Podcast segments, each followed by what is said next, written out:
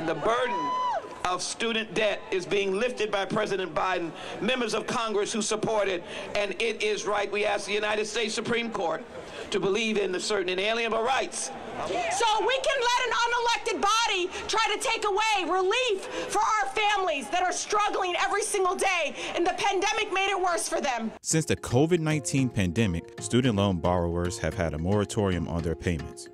The pause on federal loans has lasted over three years, but now over 40 million Americans may be hit with a bill some borrowers have never even seen. So, for years, advocates and borrowers have been pressuring the, the government to act on student loan forgiveness, saying that the student loan system was broken. Outstanding student loan debt is marching towards $2 trillion. You have over 1 in 10 borrowers in delinquency or default, and a number of other issues with the lending system.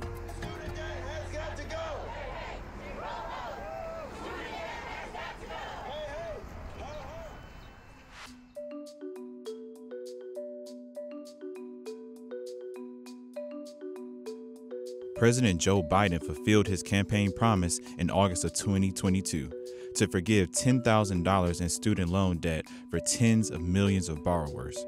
He upped the relief to 20,000 for borrowers who received a Pell Grant in college. So borrowers may be wondering what is going on with President Joe Biden's student loan forgiveness plan. Since he first rolled out the plan in August, at least six lawsuits have been brought against the plan, mostly by Republicans and conservative-backed groups. As those lawsuits made their way through the courts, the Supreme Court agreed to take on two of the cases and really examine if this was an act of presidential overreach. Another criticism of Biden's sweeping debt relief plan is its impact on an already indebted economy. I've been critical of student loan debt relief um, for the last two years, but the plan came in, frankly, much worse than I expected. And at this point in our economy, we really don't need to be adding $500 billion of deficit spending for a purpose that, frankly, you know, includes wealthy law students and business school graduates getting tens of thousands of dollars. So what the Supreme Court examined at the end of February are two major things. One, have the plaintiffs here actually proven that they've been harmed by student loan forgiveness? In order to challenge a policy in the courts, you need to prove that a policy has caused you injury. It's called legal standing. Do you have legal standing? The Supreme Court justices considered if the plaintiffs had proven that they will be harmed by student loan forgiveness. The other point that the Supreme Court was considering at the end of February is does the president acting within his rights in forgiving this amount of student debt? While the Biden administration points to the HEROES Act as justification, the plaintiffs say that that law allows for much more tailored relief than the type of sweeping debt cancellation the president is trying to carry out.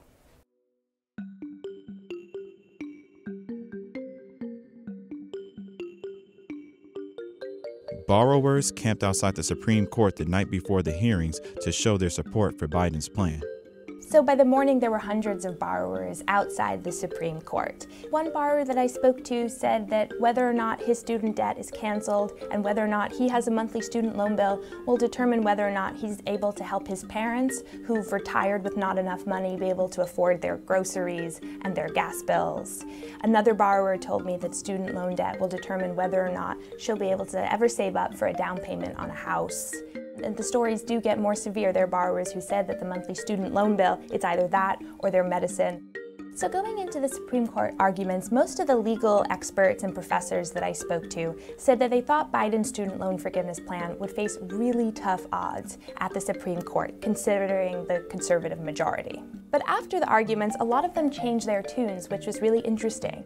Solicitor General Elizabeth Prelogar they said that she made a really convincing case for why the president did have the power to forgive student debt, pointing out that although there's been no precedent for this type of relief, there's also been very little precedent, at least in 100 years, for this type of public health crisis that was the coronavirus pandemic. She really made it seem like the plaintiffs were, had more political issues with the plan than that they could prove that they would actually be harmed by the policy.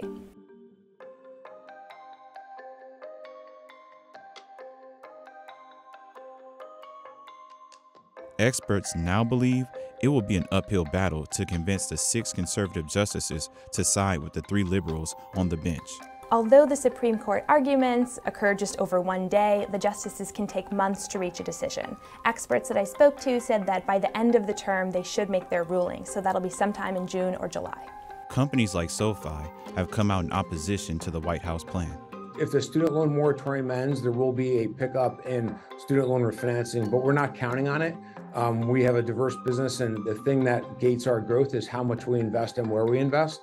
Um, if that business comes back, we'll allocate uh, resources to it to capture the opportunity and meet our, meet our members' needs. Borrowers hope the decision happens soon, since the Biden administration has said payments will resume at the end of August if litigation isn't resolved. If the Supreme Court strikes down Biden's student loan forgiveness plan, you're going to have tens of millions of Americans who now have to figure out how to make room in their monthly budget for a student loan bill they haven't had to pay in over three years.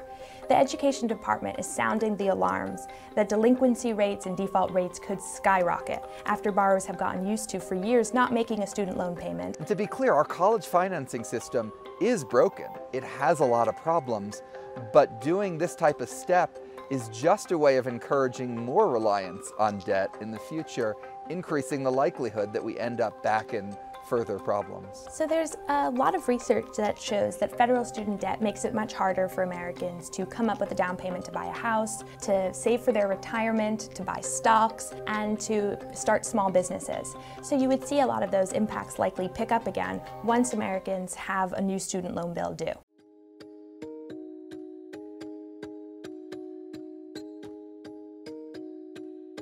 If the decision is unfavorable for borrowers, there are a few ways to prepare for payments to resume. So what you can do to prepare is to start saving. You know, put money aside in a savings account so that when those student loan bills resume, it's a little bit less of a shock to you. You have some money saved aside and you're prepared. It's also a good idea for borrowers to get familiarized with their options when payments resume. If you are struggling, there are a number of ways that you can keep your payments on pause. Those are through forbearances for people who are unemployed or experiencing an economic hardship.